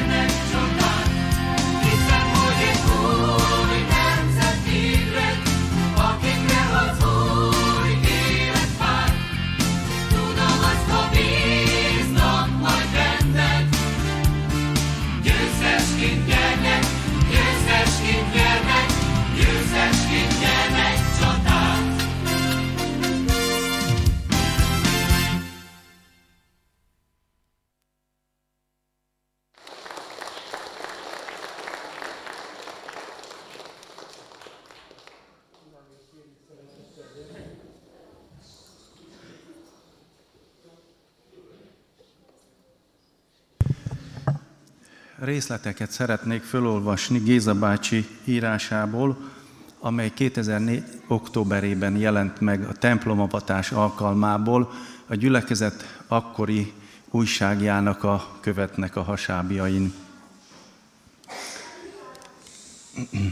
1996. áprilisában vált önállóvá a Kecskeméti Baptista gyülekezet, addig az Orgoványi gyülekezet leány gyülekezete volt. Hamarosan kinőtte a 80 férőhelyes Vágó utcai imaházat. A külső helyiségekbe kamerával közvetítettük az Isten tiszteletet. Még jobban hiányoztak azonban a kistermek, a kis csoportos ima és iga, ige közösségek részére. 1997-ben telket kértünk Kecskemét város önkormányzatától templomépítés céljára. A város képviselő testülete kedvezően fogadta kérésünket, és Katona László akkori polgármester úrral történő többszöri egyeztetés után 98. január 22-én már a Kecskeméti Lapok című helyi újság azt közölte, hogy az önkormányzat ingyenesen a baptista gyülekezet tulajdonába adott a Szentgyörgyi utcában egy 3000 négyzetméteres területet. Ekkor még arról volt szó, hogy az Amerikai Déli Baptista Szövetség ajándékaként egy könnyű szerkezetes templomépületet kapunk. 98 áprilisában még erről írt a Magyarországi Baptisták lapja a békehírnök is. 98 májusában azonban kiderült, hogy az amerikai templomot más kapta meg, és így nekünk saját költségünkön és terveink szerint kell majd megépíteni az imaházunkat. Az építkezésre készülve, készülve kibővítettük a gyülekezet vezetőségét, és tervpályázatot írtunk ki az építendő templomra. Egy értékelhető tervpályázat érkezett, Rékasi Csaba érdimérnök részéről, amelyet az Egyház Beruházási és Építési Bizottságával közösen jelentős módosításokat kérve elfogadtunk. Azonban hosszú tárgyalási folyamat kezdődött. Végül is a kecskeméti vezetőség a rékasi tervet többszöri módosítás után sem tudta elfogadni, amely pedig időközben jogerős engedélyezést is nyert. Legfőbb kifogásunk a tervezett épület bonyolultsága és túlméretezése volt. A gyülekezet vezetősége ekkor Pap Gézáné mérnököt, a gyülekezetünk tagját kérte meg, hogy az általa korábban elkészített vázlat alapján készítsen engedélyezési tervet. Az új terv 2000 négyzetméterről mintegy 1200 négyzetméterre csökkentette a templom hasznos beépíthető területét úgy, hogy a remélt ülőhelyek száma ezzel alig csökkent. A tervváltoztatás az időveszteségen kívül anyagi veszteséggel is járt, mert 1 millió 250 ezer forintot ki kellett fizetnünk a, nem meg, a meg nem valósult terv készítéséért. Mégis sokkal több lett a nyereségünk, mert az új, szolidabb terv megvalósítása, illetve megépítése sokkal kevesebbe került, mint az elvetett terv megépítése került volna. Az igazi nagy nyereség pedig az lett, hogy az új tervező, mint a gyülekezetünk tagja, szívügyének érezte az egész építkezést, és folyamatosan a kivitelezők rendelkezésére állt. További nagy nyereségünk volt, hogy a statikai és kiviteli terveket, valamint az egész négy évig tartó építkezés műszaki vezetését és irányítását a tervező mérnök férje, Pap Géza mérnök, a gyülekezetünk mostani vezetője végezte. Az építkezésünk tervezési szakaszában volt még egy különleges ajánlatunk. Felkeresett egy 60 év körüli Mr. Brandon nevű amerikai úr egy kecskeméti építkezési vállalkozó társaságában, és a Chapel Ministrynek mondott floridai alapítványuk nevében fantasztikus ajánlatot tett. Azt kérte, hogy adjuk át nekik az engedélyezett tervet, és ők térítésmentesen megépítik, és kulcsra készen berendezve adják át nekünk a templomunkat, csak azért, hogy jó hírnevet szerezzenek alapítványuknak az országunkban.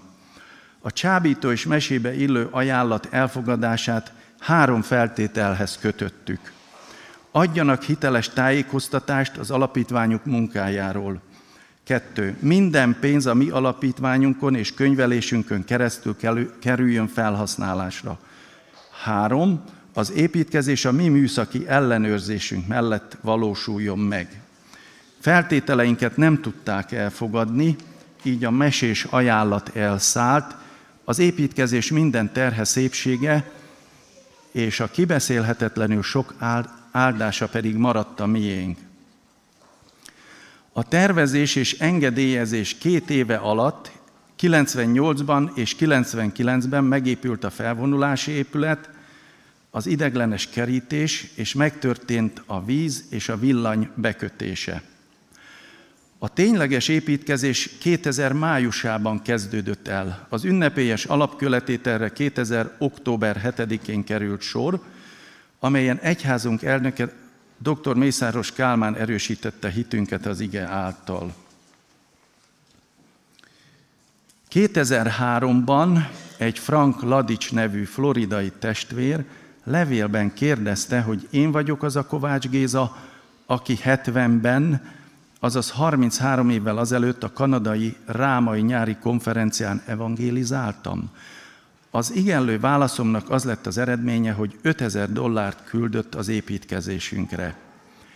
Egy Clevelandben élő testvér, G. Kovács Vilmos arra érzett belső indítatást, hogy egy építkező gyülekezetnek támogatást nyújtson.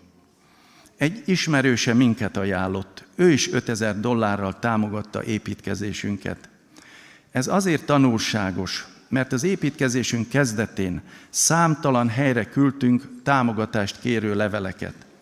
Egyetlen választ kaptunk, az Amerikai Magyar Baptisták Szövetsége 1200 dollárral segítette az építkezésünket.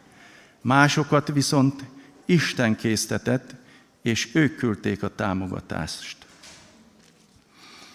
Az építkezésünk jelentős szakasza zárult le 2002. májusában, amikor szerkezetileg az egész épület elkészült, tető alá került, az alaksor használatba vételre teljesen alkalmassá vált, és a gyülekezet ide költözött.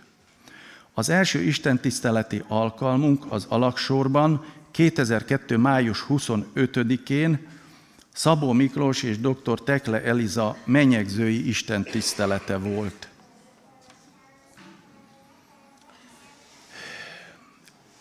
Végezetül néhány gondolatot írt le a Géza bácsi, és ezt szeretném fölolvasni a költségekről. Az építkezésünk költségvetése körülbelül 140 millió forintra rúgott. Az építkezésünk eddigi szakaszában, azaz a templomavatásig 133 millió forint került beépítésre. Külföldi adomány körülbelül 3 millió forint érkezett. Állami intézményi pályázati támogatás 10 millió forint.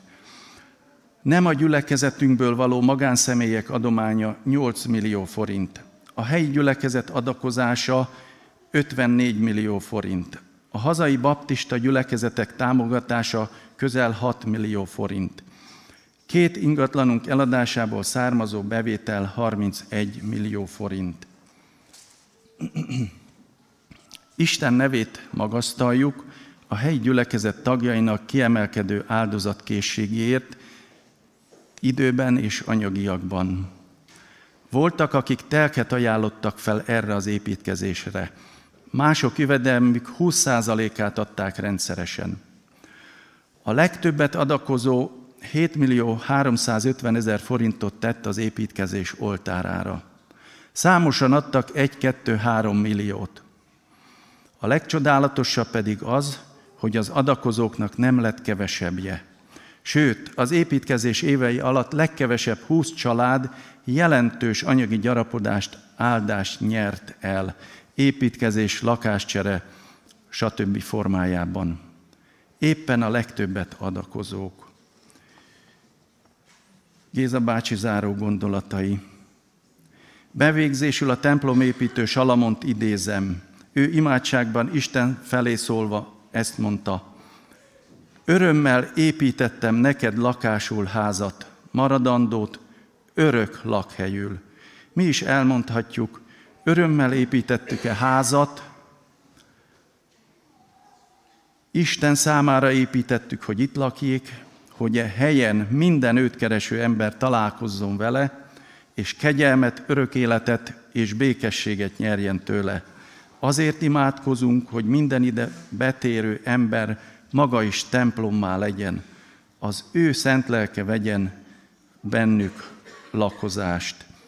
Még egy rövid megjegyzés, hogy tényleg ez az írás nagyon átfogó, csak részleteket olvastam, az a reménységem, hogy fölkerül majd a gyülekezet honlapjára is. Ajánlom elolvasásra. Köszönöm szépen.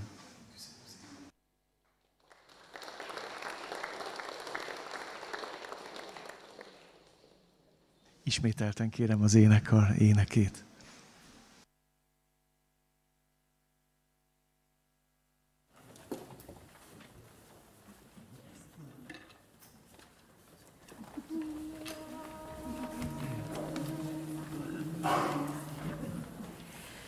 Lakik az Isten rejtekében, nyugszik a mindenható árnyékában.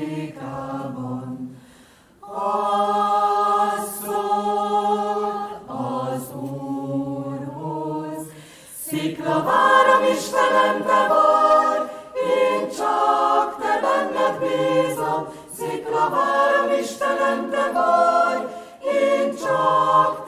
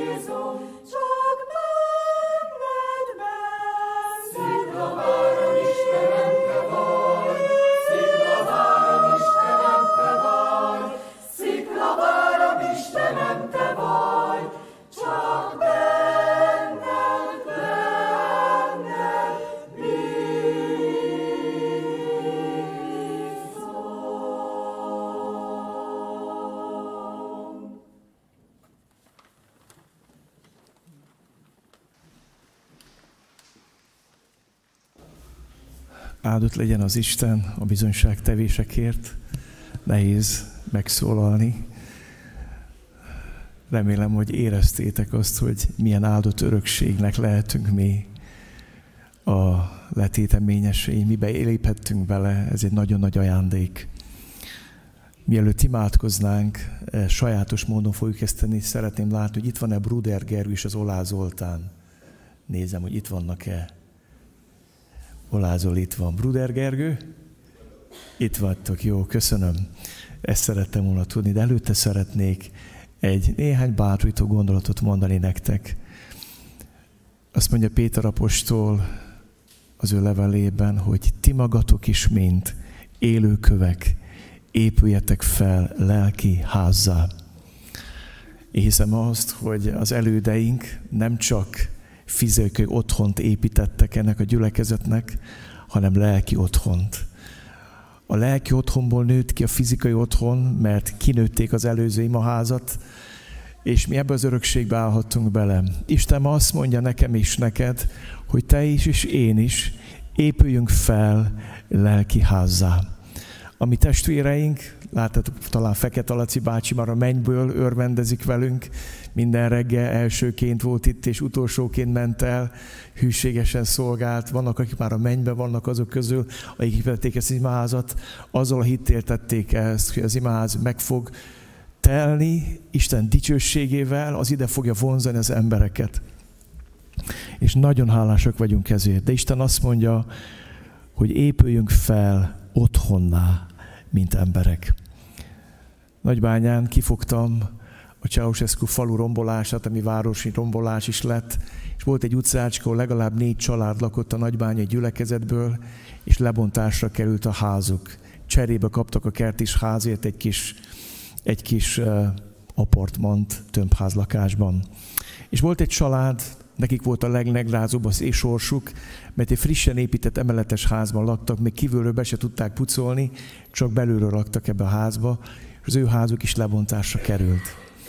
És a ház tulajdonos eljöttek apukámhoz, és azt mondták, hogy Mike testvér, hadd ne a kommunisták dózereik szét ezt az épületet. Azt kérjük, hogy ha már így jártunk, legyen a tégla a leendő imáz építésébe benne. És felkérték a baptista gyülekezetet, hogy bontsák le az ő saját házukat, hogy ne a dózerek nyomják szét ezt az épületet. Emlékszem, arra kis kamasz voltam, vertük a födémet, szedtük le a cserepet, a tetőt, a fanyagot, a ház tövébe zokogott az anyuka, és aztán feszítővasokkal szedtük szét, tégláról téglá bontottuk szét az imaházat, volt egy kis téglacsúzda, eresztettük le, a csúszda aljába fiatalok pucolták a téglát egyenként, egyenként. Aztán szekére, meg terautóra raktuk, három évig tároltuk a téglát az imázudvarán, jött a rendszerváltás, és 90-ben engedélyt kapott a gyülekezet imázépítésre, és annak a háznak a téglái beépültek a leendő imáz falába. Mai napig ott vannak benne, egy gyönyörű imaháznak a falában. És tudjátok, azért mondtam ezt a képet, mert Isten bontott téglákból építi az ő egyházát. Bontott téglából. Hadd mondjam nektek, egyikünk sem ilyen gyönyörű szép poroterm téglaként érkezett ide a gyülekezetbe, amit legóként lehet egymás mellé pakolni, hanem mind úgy érkeztünk ide bűnökkel, leterheltségekkel, fájdalmakkal, sebekkel. Isten megkönyörült rajtunk, és azt mondta, hogy otthon építek belőletek. És az a vágyam, hogy ezért imádkozzunk, hogy ez a lelki otthon épüljön tovább. Hogy nagyon sokan ilyen bontott téglaként hadd találnak otthonra, békességre ebben a gyülekezetben. Szeretném, hogy ezért tudnánk imádkozni majd, hogy a lelki otthon épüljön, és tud magad odaadni Isten számára. És ha tudjuk továbbvinni azt az áldott örökséget, amit kaptunk az elődeinktől. Nem lehet úgy útat építeni, hogy megy az aszfaltozógép, és utána már jön az, aki föl is szedi az útat és bedarálja. Hanem úgy kell újat építeni útat, hogy ott van mögöttünk az elődeink életútja.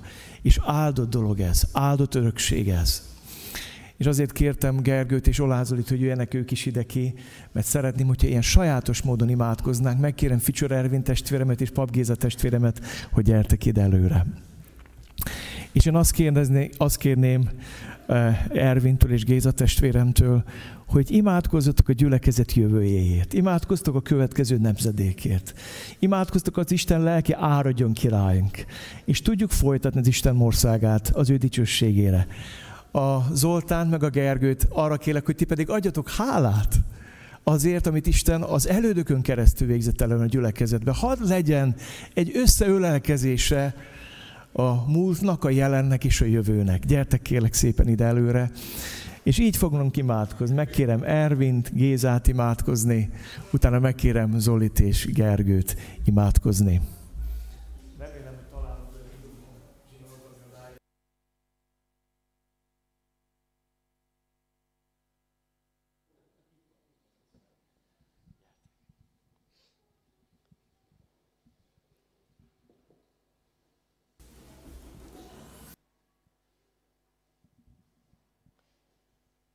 mennyei édesatyánk az Úr Jézus Krisztusban, köszönjük ezt az ünnepét, és köszönünk, hogy téged ünnepelhetünk, aki te vagy a nagy építő. Köszönjük, hogy te, aki a káoszból hoztad elő a világot, aki Mózesnek azt mondta, hogy vezesse ki a népet, aki Dávidnak győzelmet adott a Góliáton, ugyanaz az Isten bátorított bennünket, vette el a félelmünket, hogy imaházat építsünk.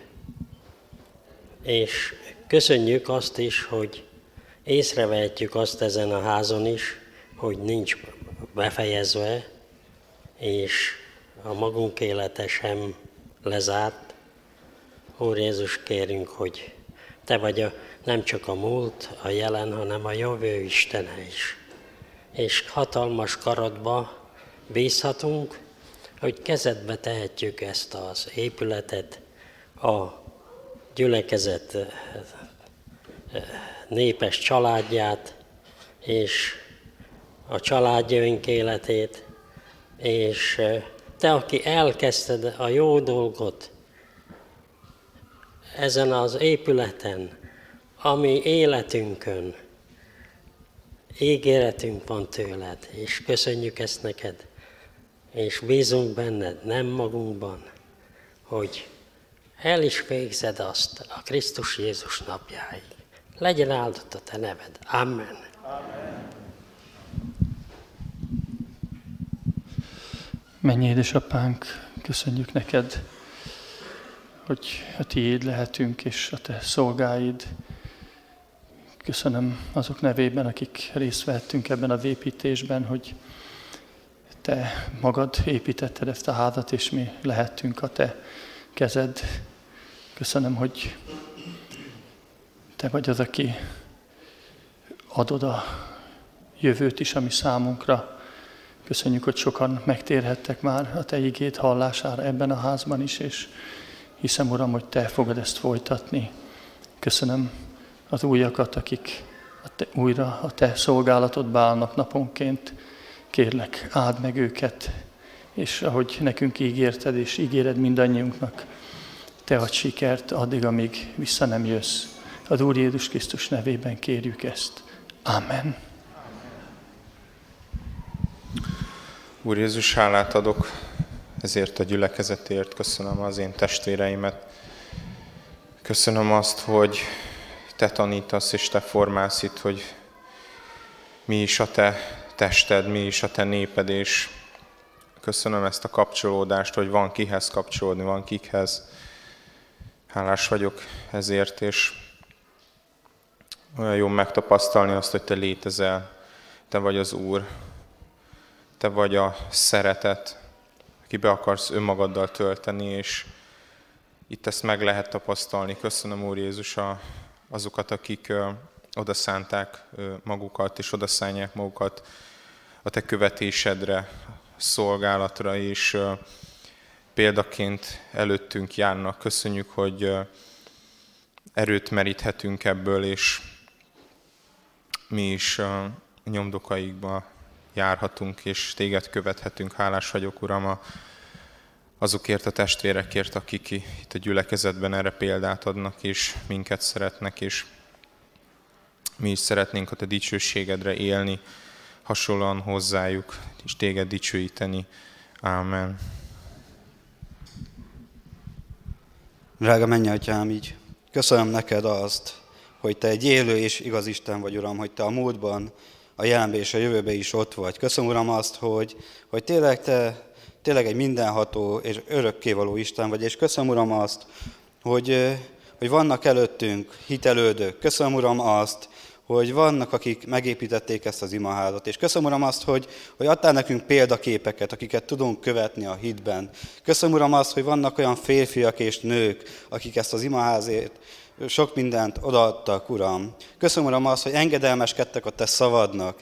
Köszönöm, Uram, hogy, hogy tényleg így, így, így ezek az emberek még közöttünk vannak, és, és az ő hitüket tudjuk követni. És kérlek, Uram, azért, hogy, hogy először nekem bocsáss meg azokat a mulasztásokat, amikor hallottam a te hangodat, de nem engedelmeskedtem. Kérlek, Uram, azért, hogy adj nekünk engedelmeskedő szívet, Uram.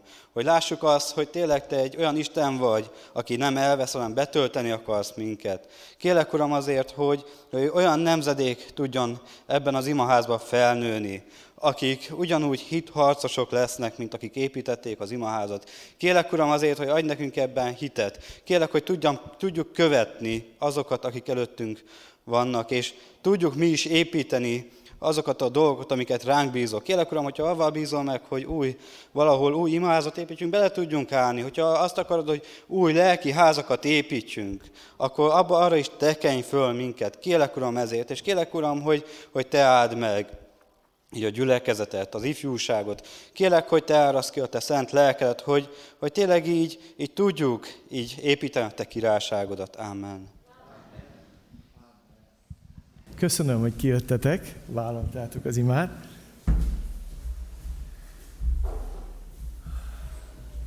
Egész jól tudtuk az időt tartani, két órára satszoltuk az Isten tiszteletet. Egyébként senki arról itt fogunk ebédelni. Tehát hadd mondjam azt, hogy az alkalom végén mindenkit várunk szeretettel az alaksorba, az udvarra. Isten megándékozunk egy gyönyörű szép ősz idővel, kin is lehet enni az udvaron, lenn az alaksorba, és nem menjen el senki. Mindenkit szeretettel várunk. János testvérű, köszönjük, hogy eljöttél, osztoztál az örömünkbe. Isten áldását kívánjuk, és sok erőt a nagy felelősségű munkádhoz, amit végzel. Nem csak Debrecen, nem csak Angyalföld, hanem az egész egyházunkban. Az Úr áldjon meg téged ne vegyétek személyválogatásnak, de valakit még külön kell köszöntsek, a Szalontai Sanyi bácsit. Nagy szeretettel köszöntünk. Örülünk, hogy itt vagy. Az Úr áldjon meg téged.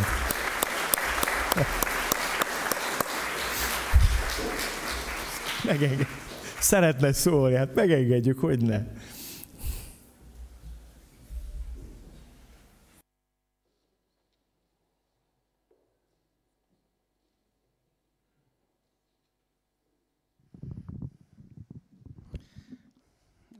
Szalontai Sándor vagyok. Nagyon sokan nem ismertek. Ezelőtt 19 éve én voltam az egyik fő oszlopa ennek az építkezésnek. Nem tudom, a Géza bácsi néze. És mikor idejöttem dolgozni az Ervin, azt mondta nekem, hogy csak ezt a bemerítő medincét csináld meg, más nem kell, csak a medencét. Hát azt itt ragadtam négy évig. Négy évig csináltam, és a Géza bácsi azt mondja nekem, hogy Sanyi bácsi, mert ő is úgy hívott, mit szólsz ehhez a szép imaházhoz? Hát mondom, építettem már sok ilyen gúnyót, mondom már.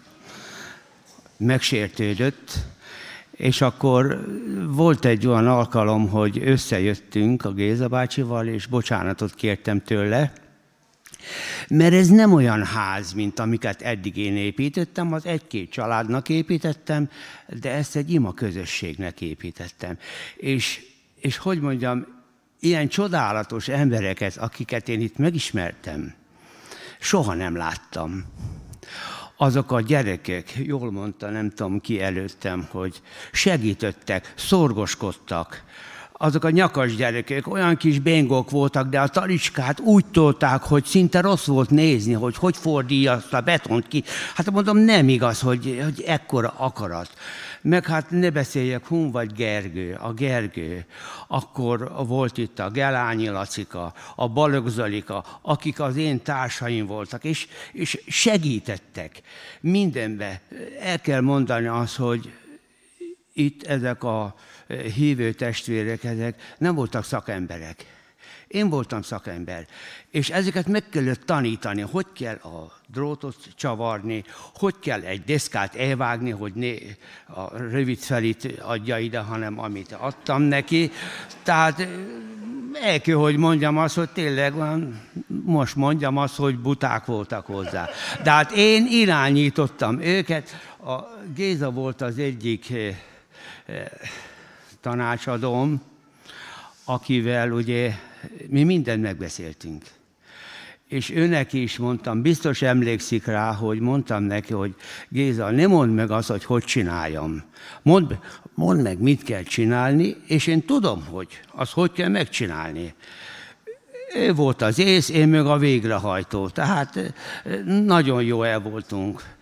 És hogy mondjam, itt, mikor összejövetel volt, ebéd vagy a reggeli, itt mindig imával kezdtük. és még a mai napig is szerintem a, a fölvonulási épületnek a falán még mindig föl van írva, hogyha én hiába szorgoskodok, ha az úr nem épít a házat. Mondom, ez épp fordítva van. Hát, hát szorgoskodjon, én még építek.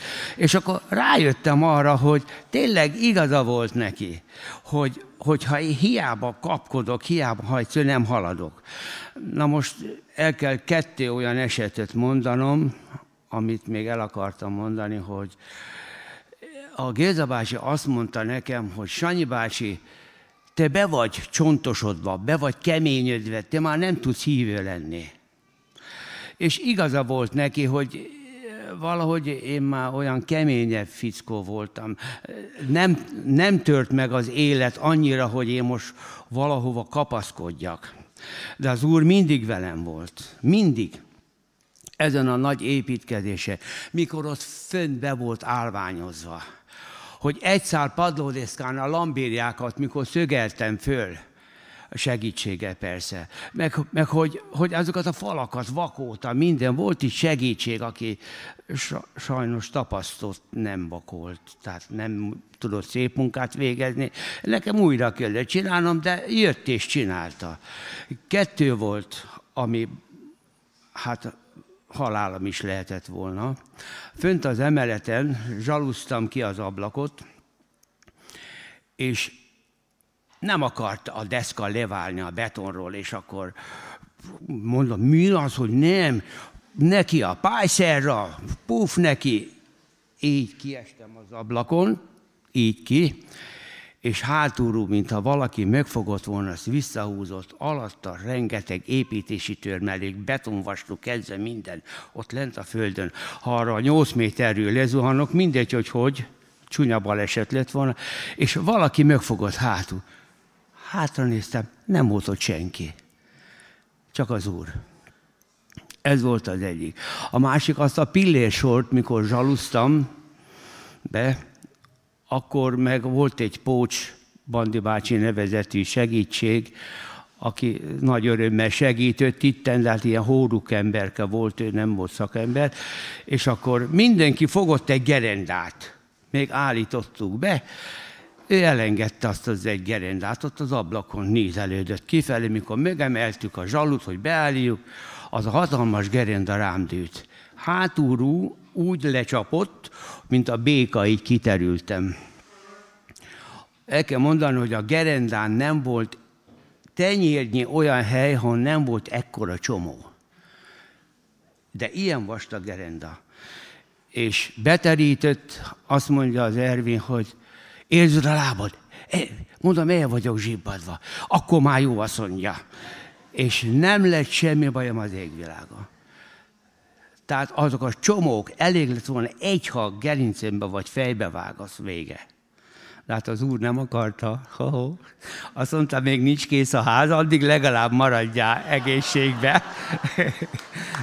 igen, igen, sok élményem van. Mikor ezt a követ raktam itt le a földre, akkor nyolcan, tízen segítettek, adták, jobbjuk, baljuk, azt sem tudtam, merre nyúkáljak, mert ugye itt is már, itt hadonászott a lappa előttem, amott hadonászott, sőt volt, mikor egy valamelyik a könyököm alá vágta úgy a lapot, hogy kegyetlenül megfájdult a könyököm. Na most sok olyan ember van itt, akit annyira jó szeretem őket látni. Aj, ne is mondjam, ott az énekarban is egy pár van, mindenfele. De sok fiatal van, nem tudják ki vagyok. Én voltam az, aki itt elindítottam a Géza segítségével ezt az egész építkezést. És szerintem még nem dűlt össze. Pedig, pedig be van építve valami szerkezet egy helyre, hogyha nem jó viselködtök, azt megnyomom a gombot, az vége. Na, ennyit akartam mondani, tehát örömmel, öröm volt nekem, öröm volt az, hogy ezt elmondhattam. Én mindig szívesen jöttem ide, hát most sajnos, nem sajnos, a barátok templomába járok, a kis párommal, és ott, ott magasztaljuk a Jóistent. Köszönöm szépen! Köszönjük szépen, Sanyi bácsi! Bármikor szeretettel várunk, és ide mindig hazajössz ebbe a gyülekezetbe. Az Úr áldjon meg téged, örvendünk. Hát elérkeztünk a végéhez. Nincsenek rendkívül hirdetni valók, a szokásos alkalmaink vannak, hétfeste ima közösség, várunk benneteket szeretettel, a házi csoportokba tudjátok melyek vannak, várunk szeretettel.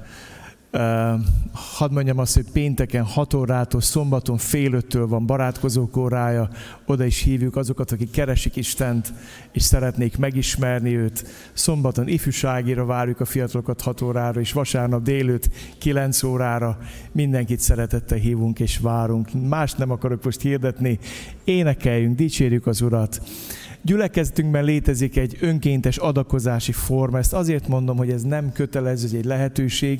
Mi anyagévaink is szokták Istent imádni, az ének alatt, aki készült ezzel, megteheti. Álljunk fel és úgy magasztaljuk Istent.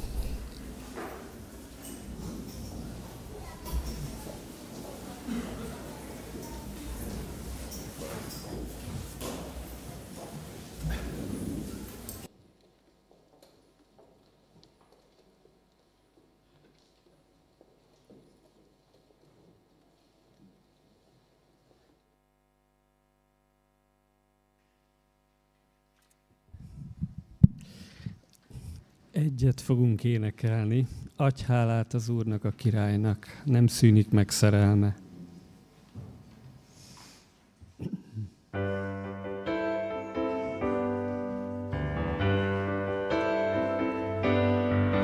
Adj hálát az Úrnak, a királynak, nem szűnik meg szerelme, mert Isten jó, mindent ő teremtett, nem szűnik meg szerelme.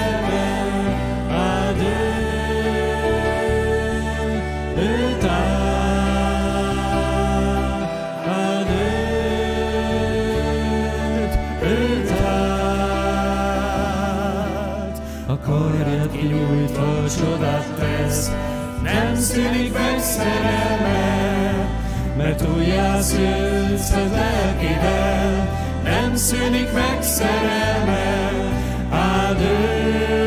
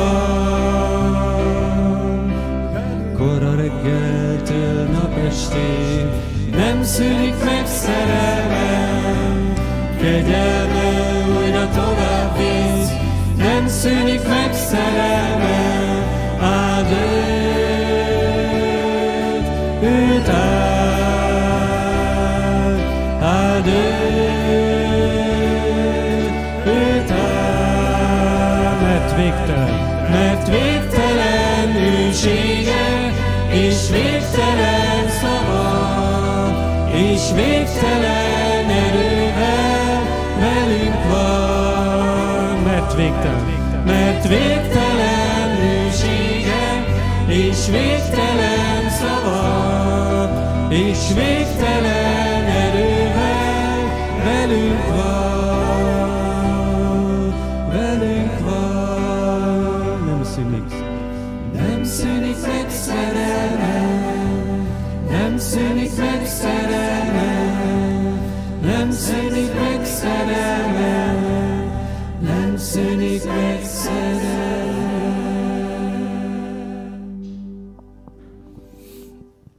is lenne velünk a te kegyelmed, a te szereteted nélkül. Köszönjük, hogy a Golgoti áldozatodban megosztottad velünk a szívedet. Köszönjük azt, Úr Jézus Krisztus, hogy egyszer mindenkorra kimondtad azt, hogy mennyire szeretsz minket. Köszönjük a megváltást, a te áldozatodat, a te véredet, amint megvásároltál minket magadnak. Köszönjük, hogy megragadtad a mi összetört életünket, és elkezdted megtisztítani a bűnöktől, hogy építhess magadnak egy házat, templomot, lelki otthont is házat. Áldunk téged ezért a délelőttért, a bizonyságtevők fellegéért, a múlt csodáért, és szomjazunk a jelenben rád. És szeretnénk meglátni te nagyságodat és dicsőségedet a mi napjainkban, és szeretnénk tőled elkérni a jövőt. Urunk, tégy minket alkalmassá arra, hogy tudjuk továbbadni te szeretetedet. Tégy minket alkalmassá arra, hogy tudjunk továbbadni életet más gyülekezetnek. Köszönjük a hitelődeinket, köszönjük az áldozatukat, és kérünk, hogy adj nekünk hitet arra, hogy ezt, amit tőled kaptunk, azt tudjuk továbbadni. Szellemi javakat, anyagi javakat, vezess minket tovább. Hadd ne poshadjon meg az áldás rajtunk, hanem áradjon túl. Áradjon túl a te szellemed, a te lelked, a te szereteted, a te áldásod ezen a gyülekezeten. Kérünk kénket, hallgass meg. Istennek népe, áldjon meg téged az Úr, és őrizzen meg téged. Ragyogtassa rád orcát az Úr, és könyörüljön te rajtad. Fordítsa az Úr az ő orcát te rád, és adjon neked békességet. Amen. Kívánunk mindenkinek jó étvágyat az ebédhez, gyertek le, örvendezünk együtt, és arra bíztatlak benneteket, hogy szálljatok időt, hogy az épület különböző pontjain imádkozzatok. Az udvaron, az épületben, adjunk hálát Istennek, és ajánljuk fel újból ezt a helyet az ő dicsőségére.